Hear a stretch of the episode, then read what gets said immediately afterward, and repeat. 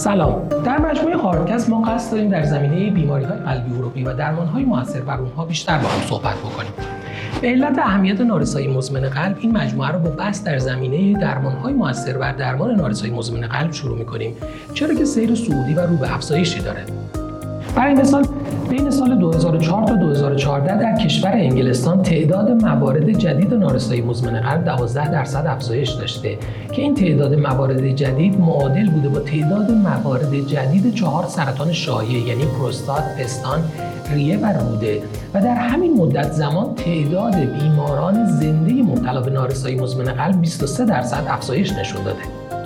یک دلیل مهم این سیر سعودی افزایش موارد ابتلا به فشار خون بالا، چربی خون بالا، دیابت، چاقی، بیماری عروق کره و مصرف دخانیاته که همه اینها فاکتورهای زمین ساز نارسایی مزمن قلبی هستند.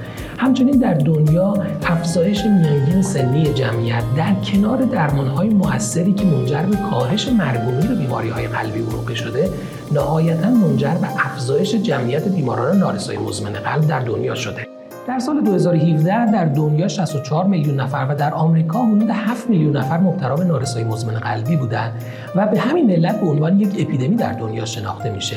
از طرف دیگه از نظر هزینه ها هم این بیماری هزینه هنگفتی بر سیستم های بهداشتی و درمانی در کل دنیا تحمیل می‌کنه. مثلا در آمریکا سالیانه حدود 30 میلیارد دلار هزینه بستری این بیماران میشه. اما این بیماری در گذشته نسبت به حال حاضر مرگ و میر بسیار بیشتری داشته. از اواسط دهه 80 میلادی بود که ایسی اینهیبیتورها به سبب کاهش مرگ این بیماران در مطالعات وارد درمان این بیماری شدند و بعد از اون بتا بلاکرها در اواخر دهه 90 میلادی جایگاه مهمی در درمان این بیماری پیدا کردند. به تدریج بعد از اون درمانهای دیگری برای کاهش مرگ این بیماران وارد استانداردهای درمانی این بیماری شد.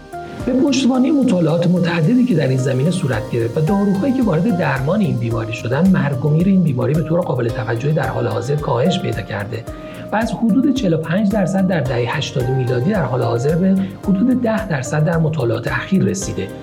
از طرف دیگه میزان بستری این بیماران هم کاهش قابل توجهی داشته که این خودش نشون دهنده بهبود کیفیت زندگی این بیمارانه. البته در درمان این بیماری در دنیا نواقص زیادی وجود داره.